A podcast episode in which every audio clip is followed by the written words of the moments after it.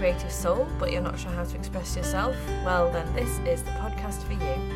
I'm Marianne Slater, visual artist, author, photographer, flower faffer, business owner, and a woman on a mission to bring everyone's creativity to life.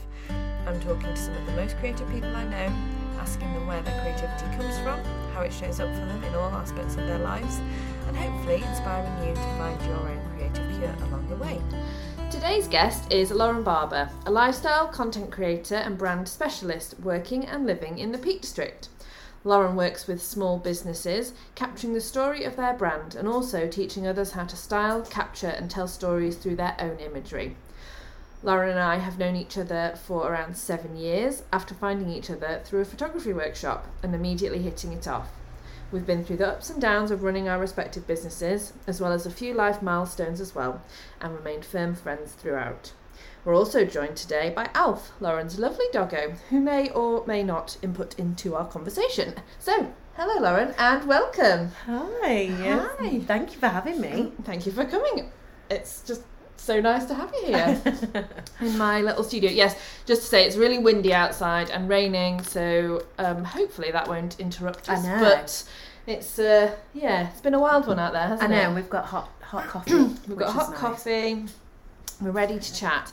Um, yeah, it's quite nice to think back. We were just talking before we started recording about um, like how long we've known each other, and we were No, seven years. seven years. It's crazy, Seven isn't years it? going strong. Yeah, know. and we met doing. Um, it was back in the day when uh, flat lays were the Flat layers, thing. yeah, and Olympus pen. The Olympus pen. You bought that Olympus pen off. yeah. Well, it's funny that. actually. I've just like with my workshop I'm doing online, kind of said to people, like I started my business on an Olympus pen, on auto, and shot that for about five years. I've had my business six years. Oh so- wow! So you just started know, learning like- how to use your camera. Yeah, like Yeah, I think. well, Well, I think it's just when you when you create something, you can just you know you just do it. Yeah, that. Was, I mean, it was just funny that that course was all. It really was all sort of photography styling Yeah. and and flat lay, and actually, you didn't go on that course because of being a photographer. You went on that course because of running your own business, Yeah, a different business, and then. I th- I'd never really thought about that. That's really interesting. And then you've ended up doing that thing that we met doing. yeah, like, Really? yeah, I'm not a photographer. Like it's not something I went to uni for or set out to do. Like it just happened, really. Yeah, Chose me. chose you. So yeah, with that in mind, I guess a little bit of like background. What did you do at school and uni? Um, yeah. Okay. Um, so I've always been creative. I'd say sewing, making things, obviously baking with mum. I probably made my first sewing out, like sewing, I think I sewed a dress when I was 11. So I just wanted to always make something. I wanted to be a fashion designer. like, that's where I wanted to be. And I think when you're creative and then you have parents that are like, well, what are you going to do when you grow up? Like, right, well, I have to choose a job and I'm creative, so I'll be a fashion designer. There was no like thought process other than that, really. Um, so, parents that they were just said, okay, how do we get you from A to B? Um, so I did uh, textiles at you at school, and then that led me on to I lived with uh, with my mum in France for a bit because she lived out there from when I was eleven. So I went to school there. I thought, obviously, all the French fashion designers are the best ones, so I'll learn French. Um, so I went to a little local French school. Um, after my GCSEs, I lived with my mum when I was sixteen and I did an open college college of arts textile course. I'd still got like my hand in with the UK Is that like side of education. is that like A level then? I guess yeah, like if if I went to college, Yeah. just so that you know it bridged the gap if I ever wanted to go back Yeah. to the UK, which is what happened. Um, so I picked up a bit of French, a couple of French boyfriends in between that, and And an um, addiction to croissants. yeah, and I applied to University de Montfort in Leicester. because they did contour fashion, which was a little bit edgy.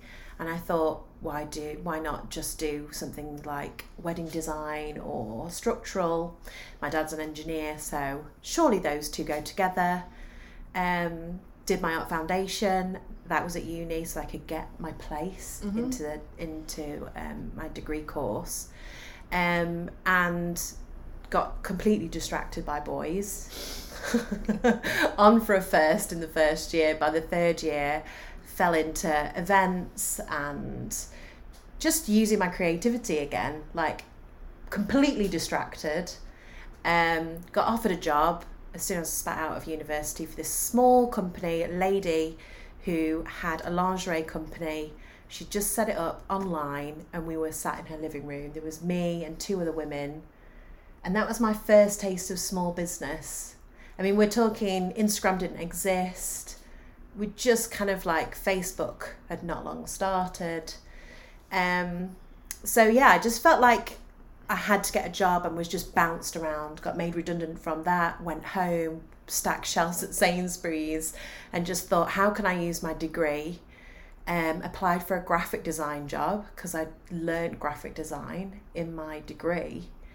Um, and yeah, just like I say, bounced into another creative domain, um, not really knowing what I wanted to do.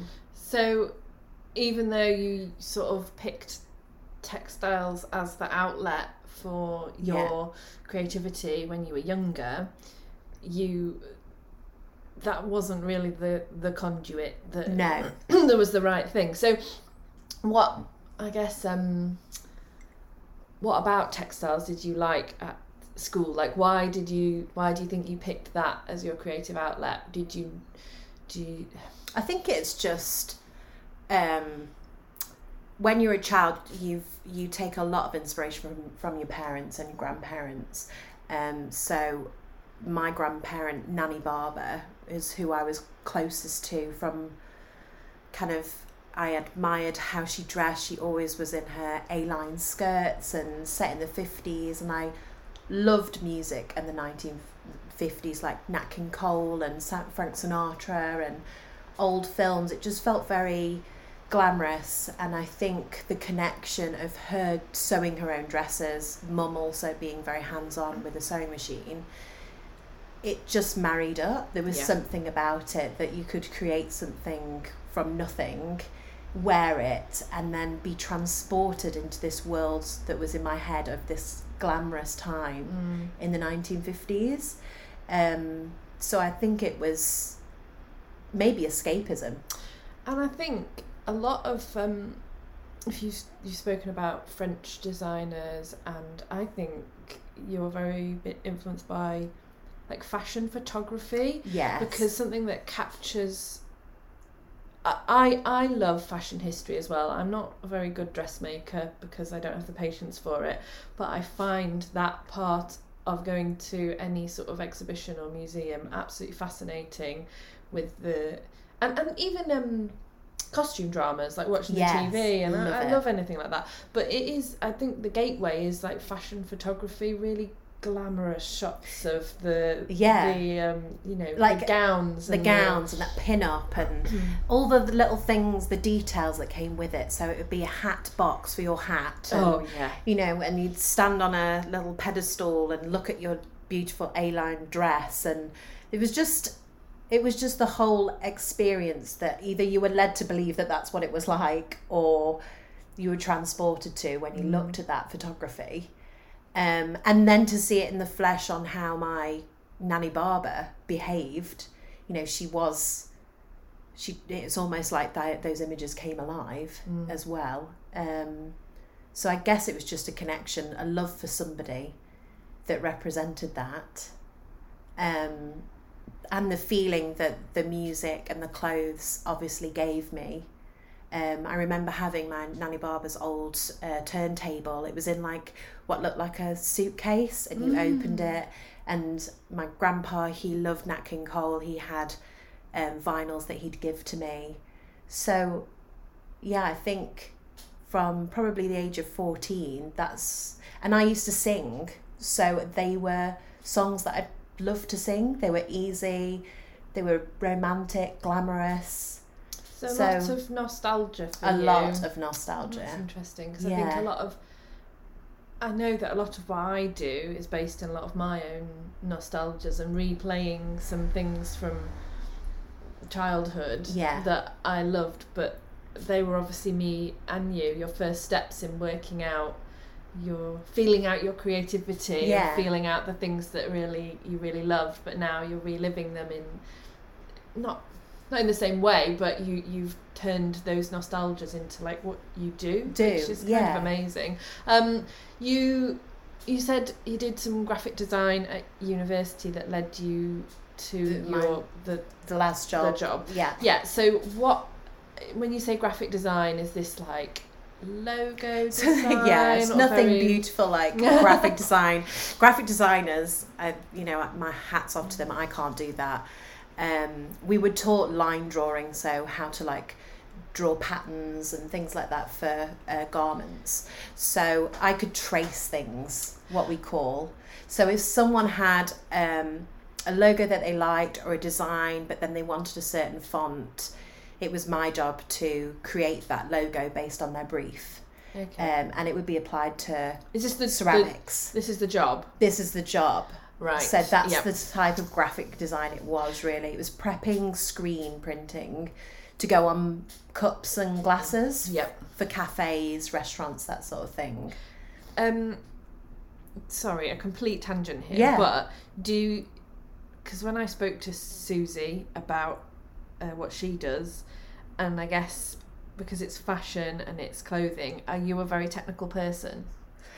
Is it is it, did you find when because because garment construction is a very technical thing, and that's I've said this before something I cannot and not I can't do. I could sit down. I, I definitely believe anyone can do anything if they can, you know, read the instructions. Yeah. Okay, or watch them on a video or whatever. But I don't have the patience. drives me mad. Do you, is that do you like doing that? Because I see you as a bit more of a carefree creative. So I have, in- no, no, I, I get it. Like definitely creative point of view. However, I am a planner and I like to figure out how something works. So like I was saying, my dad's I'm from a long line of male engineers. They like to take a clock apart and work out how they then put it back together. And I think as you know my dad from a young age if he didn't know how to do something he would just go and figure it out. He wanted to make a um, a diving suit and literally made it you know or he wanted to play the guitar he taught himself. So i think the other side of me that i must inherit is i like to figure out things for them myself that's why i'm i didn't train to be a photographer I wanted to achieve something, so I went out and just taught myself So it's like how prob- to problem, problem solving. solve. Yeah, But when so but um with with doing fashion stuff did you find it easier to design the garment or technically make the garment do you get what, I- see what yes, I'm getting at? yeah. So it was all creative. yeah Yeah, it was all creative.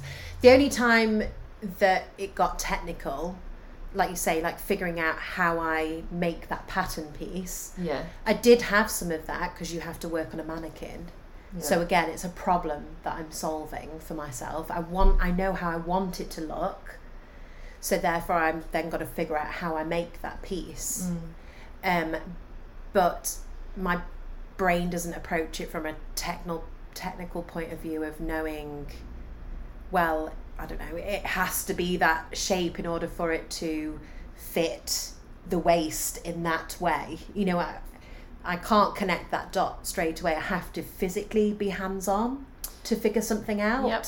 So I'm mm. problem solving as I'm going to always achieve my end result. I can't approach something already having that knowledge. I have to be hands on.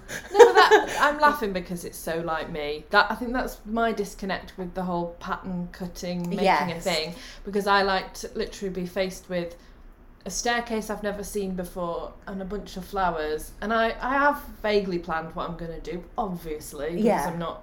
You've you know- visually seen it in your head. Yeah, and I've brought the right mechanics to make it happen, but I don't know what it's going to look like until I've finished it. Yeah. And that's that's my creativity, and Yeah. that, that, that's what That's sorry, like that's what. I'm trying to get into. Yes. That you're not like, you're not, um, you know, Fastidious. Yeah, Without you're not- you're being not- rude. no, no, no, no, because that, that that's it, it, that's one of the interesting things because I I try and this this whole podcast is supposed to be about exploring different ways that people use their creativity and having had somebody like a really technical dress designer on and then having you who's done a very similar route but I see I know you both very well I see you as very different people Yeah.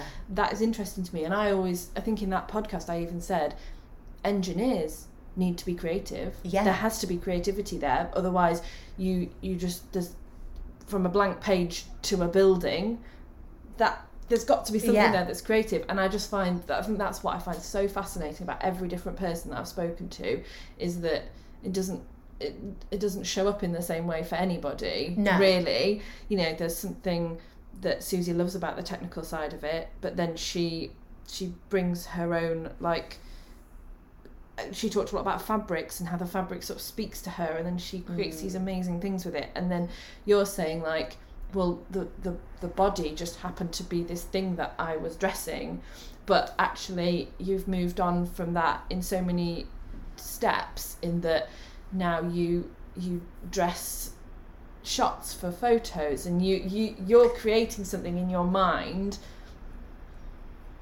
without having to like have this massive forethought. You just see it and you do create it. And i think that's that's just really interesting to me i guess Yeah. yeah Well, obviously, we stopped where I worked for that cup design. I was a graphic designer. Mm. And then when I left there, um, I said, I'm just not, I'm just not working for somebody else. I've got my own ideas, my own creativity, and I think my creativity is so maybe uncontrollable. like it, it controls where I go, I bounce. Um, and I then decided I wanted to figure out my own business. I didn't even know what that was. And my friend said, come and be an accountant, which is completely the polar opposite to being creative for the kind of the freedom to give myself that one day to discover how I almost control this creativity or know what to do with it, like mm. this catalyst. I think it runs freer in me, like you were saying, I'm quite free with it, that I felt I had to pin it down and work out what do I do with it. Um, which then, you know, like when we met, I was on this path of doing events and party wear and dressing something, thinking that's what I wanted to do. Um, and then, like we just said earlier, I chose photography, or photography chose me. so if we talk about um. Yeah, oh la if we talk about Oladida a little bit, because I think that was such a an integral stepping stone to where you are now that I don't even think you've quite realised. Like, I know you know it, but when I look at when I see Lauren's journey, I'm just like it was all there. It was Yeah. all there then, and you're, it's it's sort of like how I think about myself. Like I just need my creativity is completely wild and I need stuff to percolate for actually a long time before I make the connections. It might be someone else sees it years ago, yeah, but it does. I need to get there myself, and I think that's what like Oh La Di Da was like the starting point of all the things that you've gone through to get to now. And I still don't think you're finished. no, and I'm not. I'm not finished No. I'm the longest baked Yeah. bread you've ever had. Like uh, we, we both are. So I guess if we if we talk a little bit about Oladida and what it was and what it's taught you, I think it taught you a lot of lessons. Yeah, so Oladida was my party wear company. Um, like I said, at uni, I dabbled in events. Um, so I felt comfortable there. I think I discovered a love of hosting um, and decor, however that would be, creating a scene, whether that would be, you know, for a party where it's a tablescape or a balloon. I mean, at the time, I think it was all about really poppy colours, neon, like kind of pinks, the neon light signs, Candy, pineapples, Pineapple. pineapples. Um, there were that was like the start of balloon arches and things. Flamingos were everywhere. Flamingos were everywhere. Yes. It was just like this thing, and I think I got swept away with watching a lot of American companies being set up. Um, I think it was Oh Happy Days. Think they still exist now, but they were a big American party company, and I don't. I think I think I can speak for most people. We do get engrossed with watching an amazing company online, loving what they're doing, loving everything they're producing, what they're putting out, and like I want to do that. That's what I'm going to do. So I think from that and Pinterest had just started. That was like a big thing then. Uh oh. yeah, the bane of um, I think most people's lives of where we hold standards to. All florists. Um, yeah. So yeah, I think Oladida, I spent five grand on building a website. As in, I didn't build it. I just handed money over. Wow. I bought stock of at least two grand. Like we're talking confetti balloons and and I just thought I could start open this website and people would come. Mm-hmm. Like here's my internet Instagram open. Come come aboard. Make me rich. And I think that is the biggest lesson. Like I there was no there was none of me behind it. Mm. There was no journey.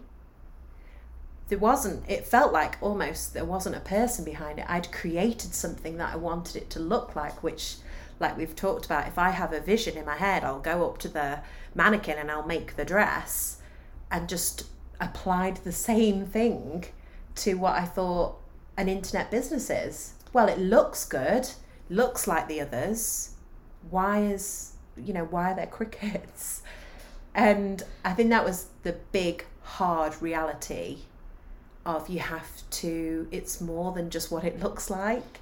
You have to put thought, integrity, and really know who you are to create something. It can't just be, I want to do this thing and then it, and make it look like it works. Um, and I was holding stock, stock that I couldn't sell, couldn't shift. I had a website that I couldn't change anything on. I had no control. Um, so that was like, what, seven grand straight away, and all the time of mine down the drain. A real slap in the face. Yep. well, no, it is, and I think it's really important to to look at those what you, you would deem as a failure, and it's just been the the making of you, I think, in terms of a lesson. Because what do you do now? You literally help people and work with people to show their deeper story behind their Yeah. business, which is what you didn't have. Exactly. You And I didn't, didn't- have that, and no. you didn't know you needed it because no, like people don't really talk about it. you. You know, you literally, unless you're really immersed in the sort of business world and you let speak to people all the time, you don't hear the stories. You don't No. hear their stories until you see it, and then, maybe you hear an interview with them, or you hear this, and you hear about all the the roadblocks and the failures and the passion that it took for them to get to where they were. And all of that is their story, all of it. But yeah. if you're not I I think for a small business it's so important to show up as that person that's gone through that rather than showing up as the successful finished product which I took years to to really connect with because I thought I needed to be this perfect floristry, you know, nothing goes wrong, everything's perfect sort of thing. I used to talk about my company as a we. It used to be a we I used to do that. and Fake it till you make it. Yeah, and I and I painted this picture of a of a thriving floral studio or a shop. Even I mean, I never said I had a shop, but I used to get people all the time getting in Oh. touch about the shop, and I'd be like, "No, it's just me in a shed." and, and, that, and that, that breeds like imposter syndrome, like Yeah. you wouldn't believe, because I I was trying too hard to Be fake this- it. Yeah. yeah. Yeah. And when I've actually started to step more into the reality and tell my story, it's gone better than Yeah. it ever has. So I think uh, obviously there's, um, you know, you don't want to wear your heart on your sleeve all the time. There's there's your private life. There's, yeah, there's certain boundaries. yeah, and you might not be ready to share a failure. You know, and we're not saying you know we all have to just sit on Instagram and cry every time an invoice isn't paid, or so, you know. I'm not saying that, but actually, I find people connect so much better with real things, Yeah. Yeah. and I think your what something you do amazingly is you do make like you make reality look so beautiful. And I mean you just the way you style things I just I know you you'll say oh you're good at styling. I I just plonk stuff and it looks okay. But you've just got this vision and I think that's like I don't know. I just I just I'm waffling now I no I think having the vision to bring those two things together, like the reality, so the story, the authenticity, but also the beautiful stuff, is like, is quite magical, really. Yeah, because reality doesn't have to be ugly. Reality isn't. We're in it. Like, literally, I'm sat in your beautiful shed, you know, carriage. And uh, yeah, it's dark and grey outside, but there's so many pure moments of beauty that we've seen before I was, you know, going to lift my camera up or my camera on my phone and capture it. And it's reality, as in, you may have intentionally put those things out and thought about where you're going to place them so that they look beautiful, but then you've not moved them. They're there for a, a purpose and a reason, and expressing your own creativity. And it's, I always remember you saying something about how styling um, makes you feel, or makes the person that looks on to what you've styled as if they are being cared for and that you've you've been considered or you know that person has been considered by you when you have put something together and i that has always stayed with me that actually beauty it isn't a fickle thing it's something that people connect with it's an emotion So and you feel care you feel cared for That's exact. When I drill down to my values, one of my values is beauty, but it is. It's more the act of creating something beautiful. Well, it's beauty and space together, and creating. Yeah, you are. You're you're doing something with care. Mm. You are considering how are you going to lay this table for when your friends come, so that then when they come into your house, they go, yeah Oh, because 'Cause you're you caring care. more. Yeah. and I think that's really important lesson that you're not just if you care about your business and your products or your or even your your home. And I'm not saying every home has to be spotless and beautiful because mine isn't. But when I when I when I care for myself, I know I want it to be clean and tidy. When I care for people coming round, I want it to be uh, tidy and maybe there's a candle lit and I've got the McLean towel for staying and like yeah tho- those are the things that mean something to me. They might not mean something to anyone else. I know plenty of people who don't even like wrap presents, like they'll just hand it you in a in a carrier bag. I know people like that because that's not important to them. That's fine. But when those things are actually really important to you, it's really important to capture them properly. Yeah, and I and I completely agree. Like with my product photography, my client wants to take their customer to that place. It's not that every day, Monday to Friday, their house is spotless and clean because they have that candle that they've bought from that company. but it is at that moment that they have looked after themselves, that they have given the house a clean, because that's the type of person that feels that way, that would also buy that candle and light it in that moment of calm for themselves. Hmm. So that is that beautiful moment. and it's it's part aspiration like it is a lot of the things we're talking about are very I say aspirational brands aspirational placement in the market you know a lot of these things are luxury for time luxury Yeah. for for money we get that but actually when you drill down to those parts of it what it is is it is a bit of care and there's nothing I don't think there's anything wrong with aspiring to care for yourself No. a bit better. So yeah, that's a lovely that's sort of a lovely metaphor, isn't it? Yeah. For- yeah. And it's a nice balance of finding that the beauty in the real world yeah. and applying that to your story. Yeah. And so going back to Oladida. Yeah. And obviously within that you say you had a lot of stock, you were trying to shift a lot of stock. I still have it now. Oh good. like eight years on. I mean, we we party hard We party hard. when we party. Everyone gets a balloon. yeah. Everyone. um, no, when within that, I think what happened, what I saw happen, was that obviously you needed to take a lot of photographs of the stock and you styled things really well. And I've been on shoots with you where you've had a photographer, another photographer, an outside photographer, Yeah. take photos of your things.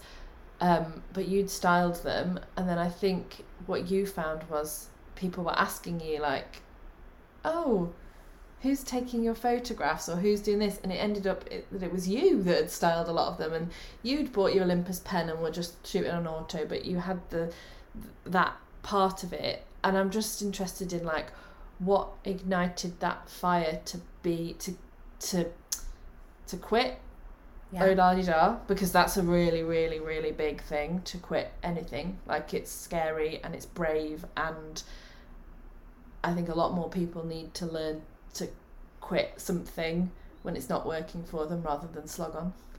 Sometimes like me. That's fine. Um but also what led you down the path of now becoming a photographer Um, I think so. The photography side of things, I couldn't visually get the images that I wanted when I used a photographer. It was always going to be their style, and I think that's why I start workshops. Is because as much as I do have those great clients that come to me for photography, there are always going to be those people that need to discover their own style that are frustrated and don't have the budget. And I think that was the other thing. I literally forked out seven grand. I, I had nothing left. Like birthday, Christmas money, I gathered it together. I bought my Olympus pen. And I mean, I love photography from a point of my mum and dad used to do it, and my granddad loved it, but it was just for family holidays. But once I realised I had to show up on Instagram and the mobile phone at the time wasn't cutting it, um, everyone, I mean, the workshop that we met on, she she even focused on using the Olympus pen. It was like this, the way that it just changed everything um, for people, for like normal people not needing a photographer. So I just took the leap and thought I've got one last chance to show up properly. Started photographing my stuff, obviously styling it, figuring it out, learning on the go. And I think it was just someone said, I think I'm I went to I went to a fabulous places. Um I think it was like their spring market or something, and there was a lady there. I just got chatting to her. Love your stall, your stand. And she said, "Oh, I recognise you. I follow you on Instagram." So this was like back in the day when you're like, "Wow, I'm Insta famous." When you got like a hundred followers, and um, she said, Who does your photography? And I obviously said me. And she said, Great. Would you ever sit with me or teach me or maybe do them for me? Um, and I really enjoyed it. It freed my creativity to not have the pressure of these images have got to work for me to sell the stock that is in my bedroom, my spare room, and I've got to try and make this seven grand back that pressure just lifted when I was styling um, for this lady and her products. And I just thought, I'll just show up. I'll show up every day because that's what all the podcasts used to say back then in their American twang. Show up every day. And I posted every day. And because of that, I needed that content. I was loving my Olympus pen uh, camera. And someone else then just asked me on Instagram. And I thought, right, I'm going to have my own Instagram. I'll just use my original one, which is um, Lauren Barber. And my friend said, Oh, you don't want to call it that. It needs to be like a business. And I thought, Well, I don't even know if I'm in any business. So I think, yeah, there was definitely a time when I thought, I'll just carry on doing this thing on the side while I'm trying to make Oladida work and I've just met the love of my life and we've moved house and we're planning to get married and you know there's just so much stuff going off in your head um, and I think I just thought right it's going to cost me more to try and change this website of Oladida to maybe a photography one maybe I just give it a go. Like there was no there was no intellectual thought process.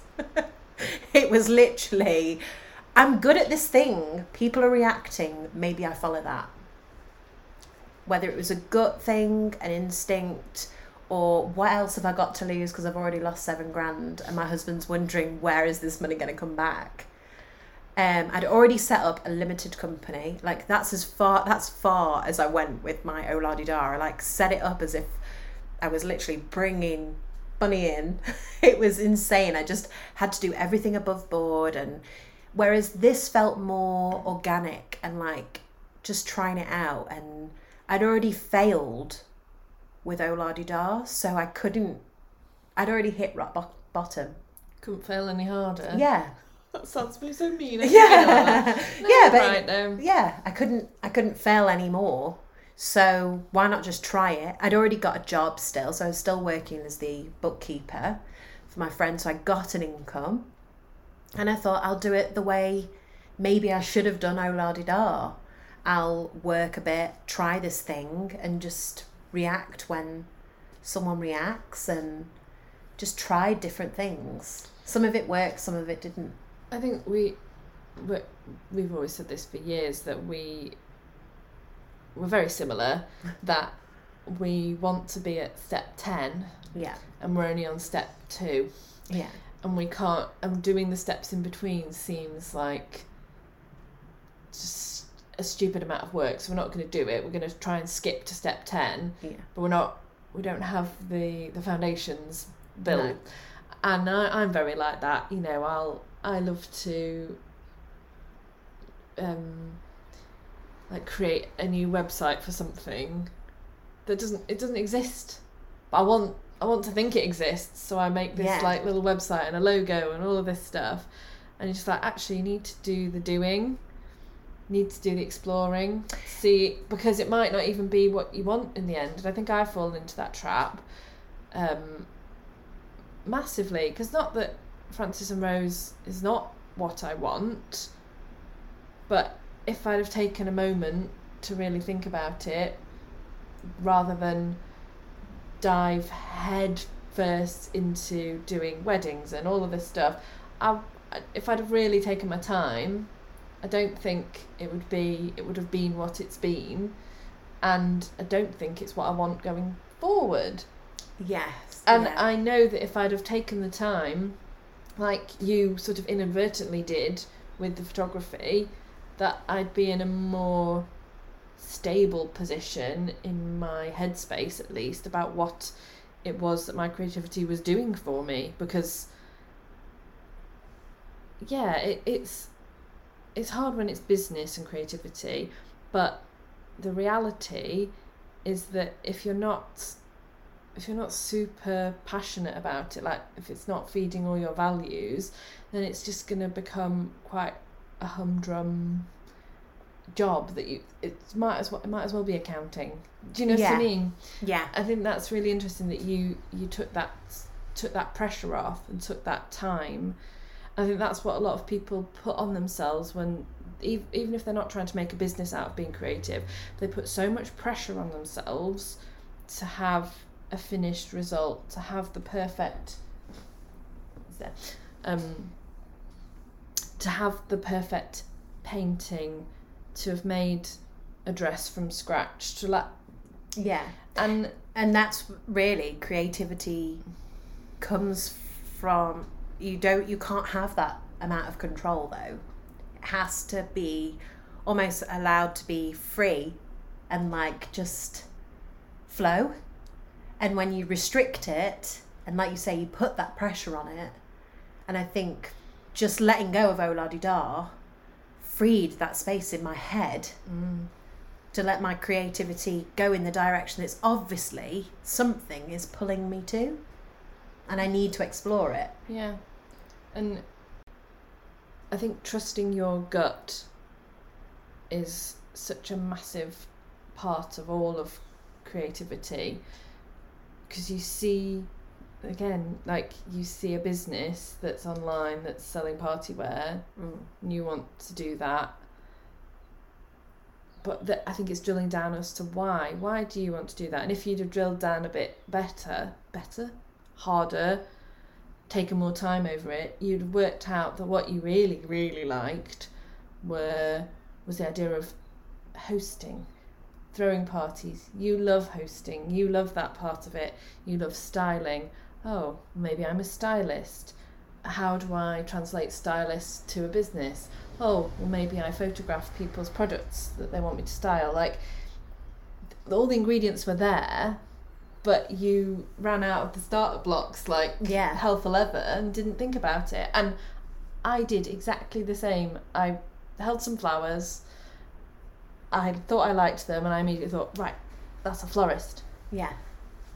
And I think what we both also do is we have to, because we're so creative, we have so much of it, almost in abundance, that of course it also has to be in our work life. It has to be a business. And I think then what we get caught up in is understanding what we do for joy and what we do for joy of also bringing in an income mm. you know, and that is also another level of pressure that we have on ourselves when it comes to our creativity. When you put restrictions on top of it and don't know how to let go of things, or in, I think that's when you resent your creativity, Mm. or you don't, you have this big question mark of what am I meant to do now? Yeah, because if there's no hobby, if there's no time for a hobby, because every single hobby you have, You turn into you a try business. and turn into a business, guilty, then you do start to resent your business, even if it's something you absolutely love, because you you feel like there's no there's no you time away from it. exactly. It's a very um, it's a very multi-layered, complex thing, Mm. really, isn't it? So, um, I think it would be really interesting to hear about some of the ways you think creativity gets in your way. Um, I guess we've spoken about your path to finding how you use your creativity, um, but are there any moments that you find it really frustrating? We- We've already said like it's a bit out of control. Yeah, it's very distracting. Mm-hmm. So my creativity can be in the form of not tidying, but oh, I need that just it, well, yeah, it's part of my tidying. Like those tables in my lounge need to look right. Like everything needs to creatively be on a, a book or something or so that can distract me when I should have just tidied the house. Mm. I've actually gone one step further and just actually rearranged something. Styled it all. Styled it all. Mm. So I think that's a form of creativity that definitely distracts me. like procrastinating. Yes, and that's definitely with Pinterest. Uh, So I'm always planning ideas of things, mostly interiors, because I think that's my other love of things. Um, we've just moved into my grandparents' house, Nanny Barbara's house, actually, and um, obviously you can imagine. I think there's about 500 pins on this one, this one album for the house. Um, just just an aside, listeners. Lauren's Pinterest is the most organised thing you've ever seen. Um, I remember you showing me a couple of years ago one of your boards, and you had everything organised into like I think it was for a shoot, and it, there was the board, and then there were like sub boards, yes, and I just I was like I didn't even know you could do that with Pinterest. It's I know. Yeah, and add amazing. notes. Add notes, which is really helpful. You know, when you're creating a mood board or a brief mm, for a shoot, um, and it's where I always direct my clients to. Um, but creativity can still get in your way there because you just go on a tangent. Do you find that you do this? Um, I think I spoke about it with Catherine in the uh, the podcast I did with Catherine Taylor um, about consuming rather than creating. So I called it like um, my friend, my other friend, uh, calls it you pin but you don't go in. it's quite funny. Love it. Yeah, but it's like you pin all these things and then you don't ever do any of them. I find myself like down a rabbit hole looking at all these possibilities. I think that's where my creativity goes, like all the things I could do, and then I'm not doing any of them. Do you find that a problem, or is it that you go down like a tangent, as in you you weren't thinking about the bathroom, but now you've just all of Yeah. a sudden planned a Yeah. whole new bathroom renovation? So I do love Pinterest because I do use it. Like what I'm pinning and creating as a board, I edit. So like those 500 pins, I will get to an kind of a point and think, right, I have gathered all the information, inspiration I need. Now I need to go and edit those boards to know what I then want to instigate, you know, and do. Wow, I don't do. See, I think that's, but that's where you're That- amazing at what you do because I just like pin, pin, pin, pin, pin, pin, pin, pin, and never, never even look back. I like brain dump it somewhere and then never look back at it, and then I'll go like two years later. I'll go on a board that was supposed to be about craft projects, and there's like something about I don't know. Tightening the wheel on my car but i put it in the wrong folder and i didn't do you know what i mean Yeah, i'm not yeah. i'm not very good at the edit Yeah, I love the edit. And I think that's because I love mood boards because that's where my creativity lives is in that aspirational moment Mm. before I then bring it to life. And I create it, put my own spin on it. So I'm really using it to its fullest in that inspiration way, guidance of doing things. I think I, like you were saying, I go down on a tangent of I might have multiple projects or ideas. So I could be looking at something for the house, and then I'm like, actually, that would be really good for a shoot of a client that I'm working with in two weeks' time. I'll add it to her board. So I, I go in a tangent in that way, but um, yeah, I think I'm quite, you know, as controlled as can be.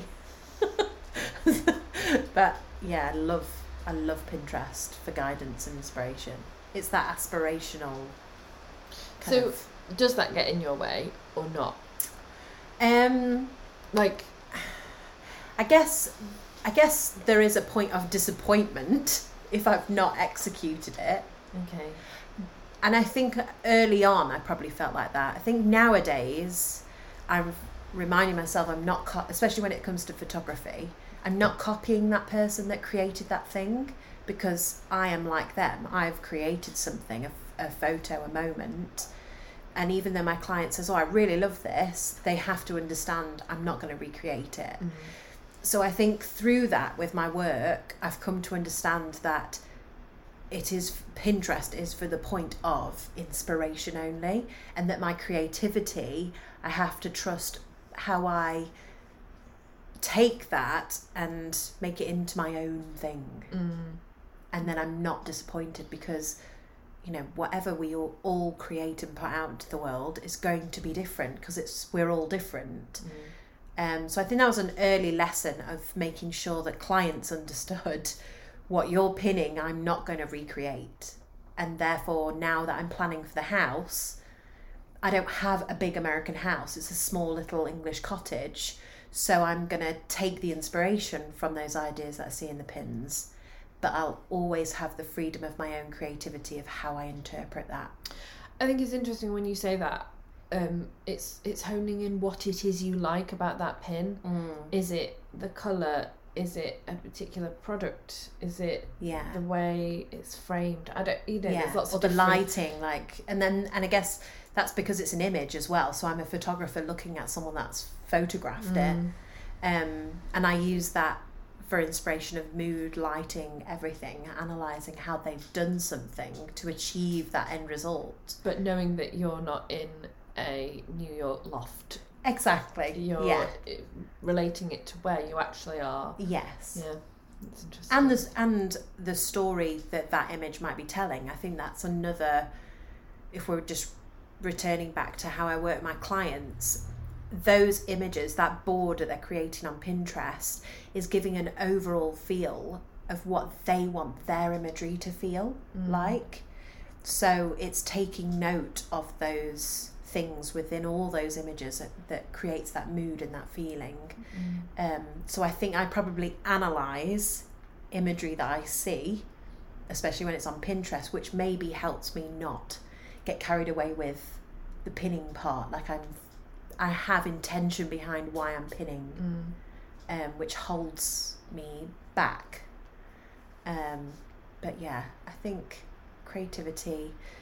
Yeah, it's always a frustration when it doesn't turn out how you wanted it to. And that's part of the letting go of control, Yeah, I think. Which is hard when you're doing it for a client, actually. Like, there's your own stuff that you do because you like it and you want it to look great, but then there's a client brief.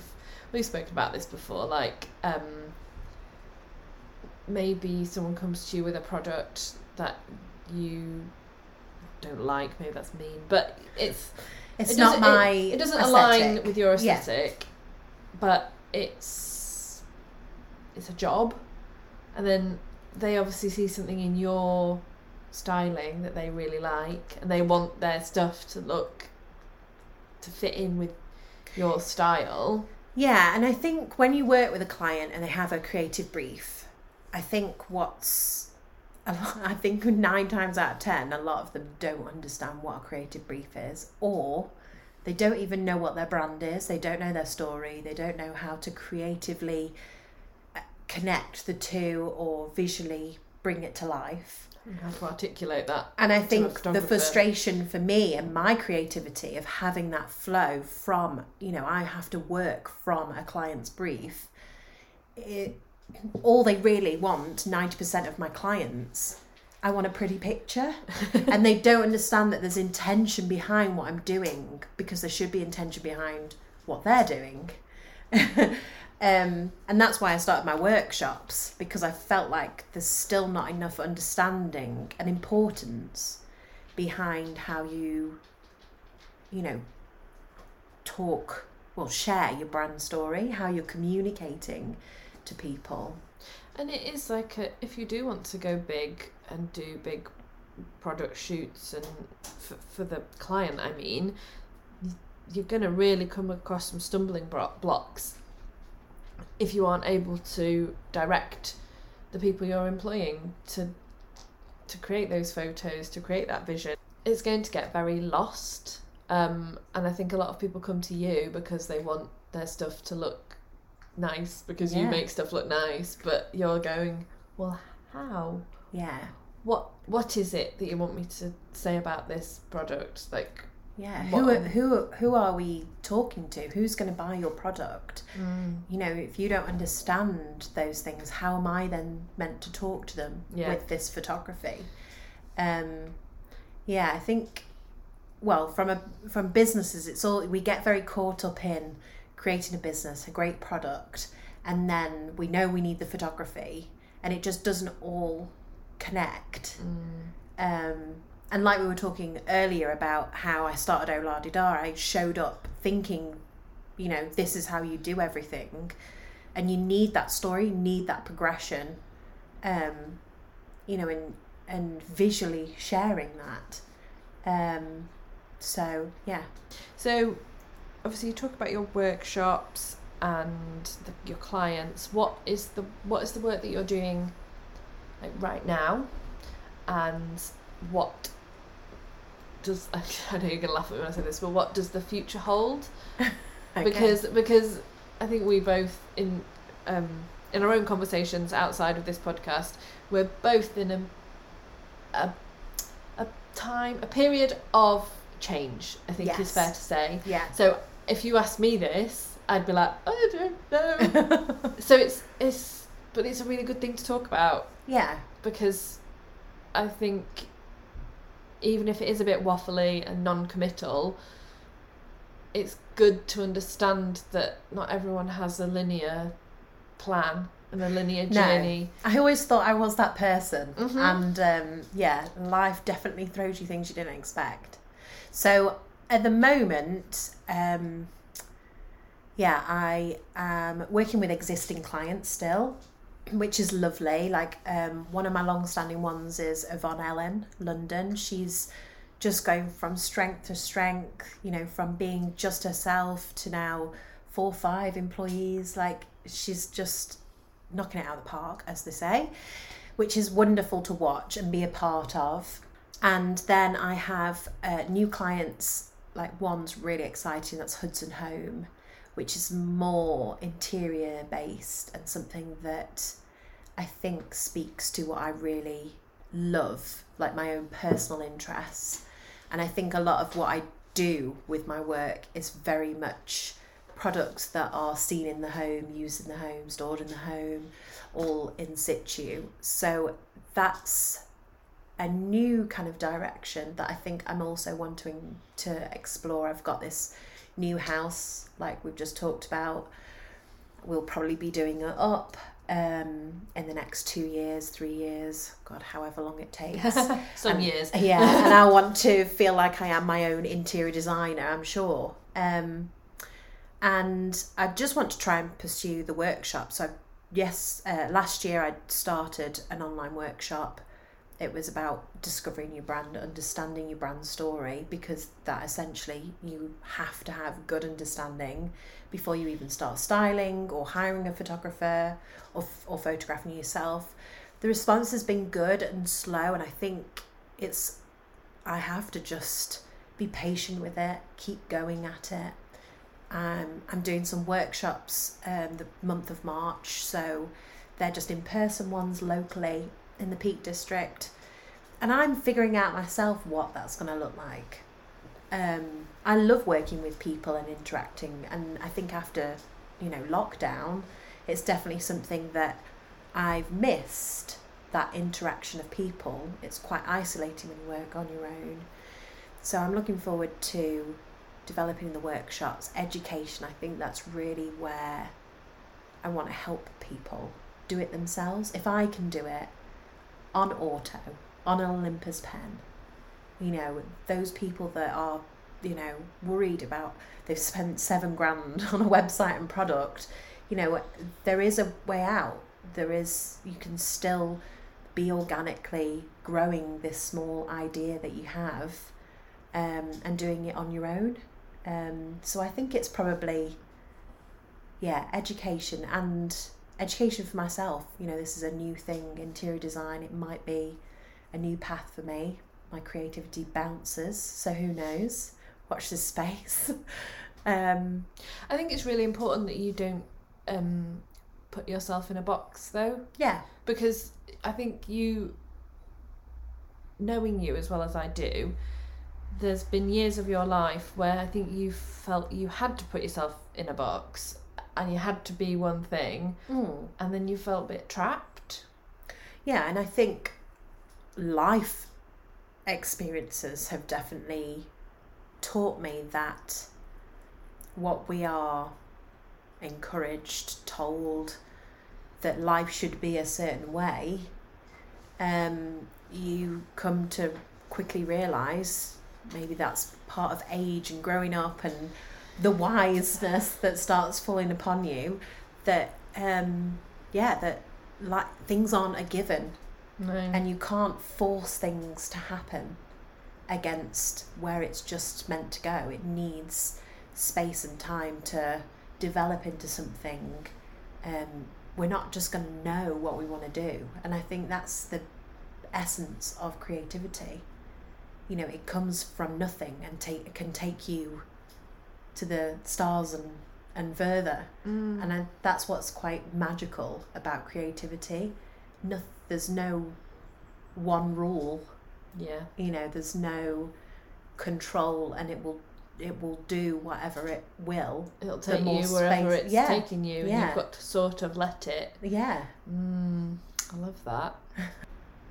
what sort of advice would you give somebody who might be wanting to explore their creativity a bit more? And not necessarily for a business, just for themselves, I guess.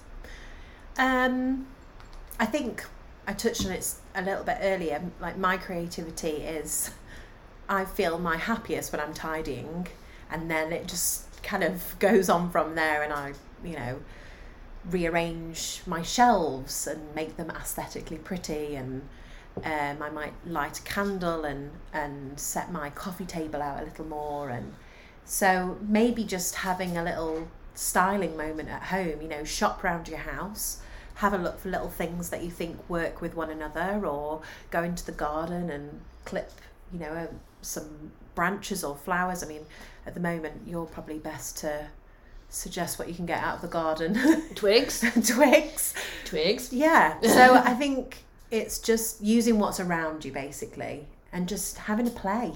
That's like creativity. It doesn't have to be for a purpose. It can just be that moment of care for yourself like we've talked about. It's that moment of feeling looked after. Maybe you've got a loved one um, or your children are coming home from school you want the table to look nice you know ready for feeling a bit more like spring is in the house than the weather that we're dealing with outside you know and it can just be for that moment i think So, like finding some something that you personally feel is beautiful yeah and putting it together, or giving it, give it, honoring it with some space. yeah so if you were to paint if your your thing is painting you know that little picture that you've painted pop that on a shelf and just arrange it so that it feels lovely when you look at it or you know i think it doesn't have to be grand you know if you're not if you don't even have a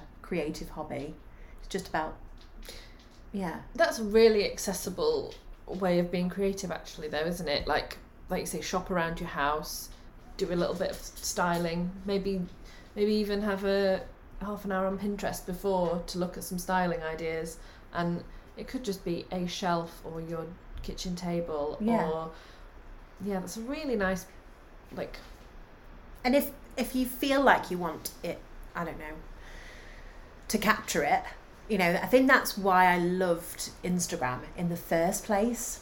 It ignited the creativity in me to do that styling in the first place. I wanted to make a picture mm, and then I wanted to photograph it and then I wanted to share it with my friends. And I think that was the the basics, the bones of Instagram. That's where it came from. mm. So it doesn't mean that you've got to post it on your Instagram, but even just if you need a purpose or something to ignite it, right, I'm going to make these shells look pretty, then I'm going to photograph it on my phone. And then, or I'm going to make a cup of tea, sit and look at it. I feel better for it. I feel, you know, it's like that spring clean. You just feel cleansed and Mm. calmer. So I think that's always a good place to start just for your creativity. Mm. I like that. Hmm. Thank you. Thank you. Um, yeah, I think I think that's a good place to um, wrap up. What, where, sorry, where can our listeners find you online on your beautiful Instagram? mostly Instagram. um, so you can find me at Instagram at by Lauren Barber. So that's B Y Lauren Barber. Um, and I'm also I've got a website which is www.bylaurenbarber.com Mm-hmm. and I'm by Lauren Barber on Pinterest as well. I have to go and look at your Pinterest and see how organised it is. I'm worried now. I feel like I need to go back onto my Pinterest and like actually give it a big edit, and it might take me like three days. So I know. Good luck with that. Oh, No, no. um, no, thank you so much for uh, what has turned out to be a lovely conversation. I think we've um, It's been good. yeah. I mean, usually when I, I Lauren and I get together, it's like um. Eight hours worth of Yeah. just nonsense, and then we come out and we're like, "What happened? Do we know what we're doing with our lives?" Um, but I think this has been a nice, concise version Concise, of we've been that. good. Yeah, definitely. We've been well behaved. We've sort of, um, yeah. You don't know what happened in the tea break though. No. So thank you so much. Thank Um, you. Thanks yeah, for having me. That's all right. I'll speak to you soon. Bye. Once again, thank you so much to today's guest, Lauren. A truly wonderful conversation indeed. Today is actually the last in this series of The Creative Cure. It's been an adventure bringing this to you every week, and I've learnt so much in a very short space of time. Sometimes it really is just best to lean into being a beginner. It's not always gone perfectly, but I have scraped together six wonderful chats with six incredible people, and I'm so proud of it. I'd like to say a huge thank you to everyone for listening. I'm amazed at how many people have tuned in, and don't worry, I'll be back again soon with some more creative chats. In the meantime, if you do want to follow the other things I'm up to, you can find me on Instagram at Frances and Rose or over on um, at Marianne Slater underscore artist. I've got some really exciting workshops and new things coming up over the next few weeks, and I'd love for you to join me there too. So, all that's left to say is thank you for listening, and I'll speak to you all very soon.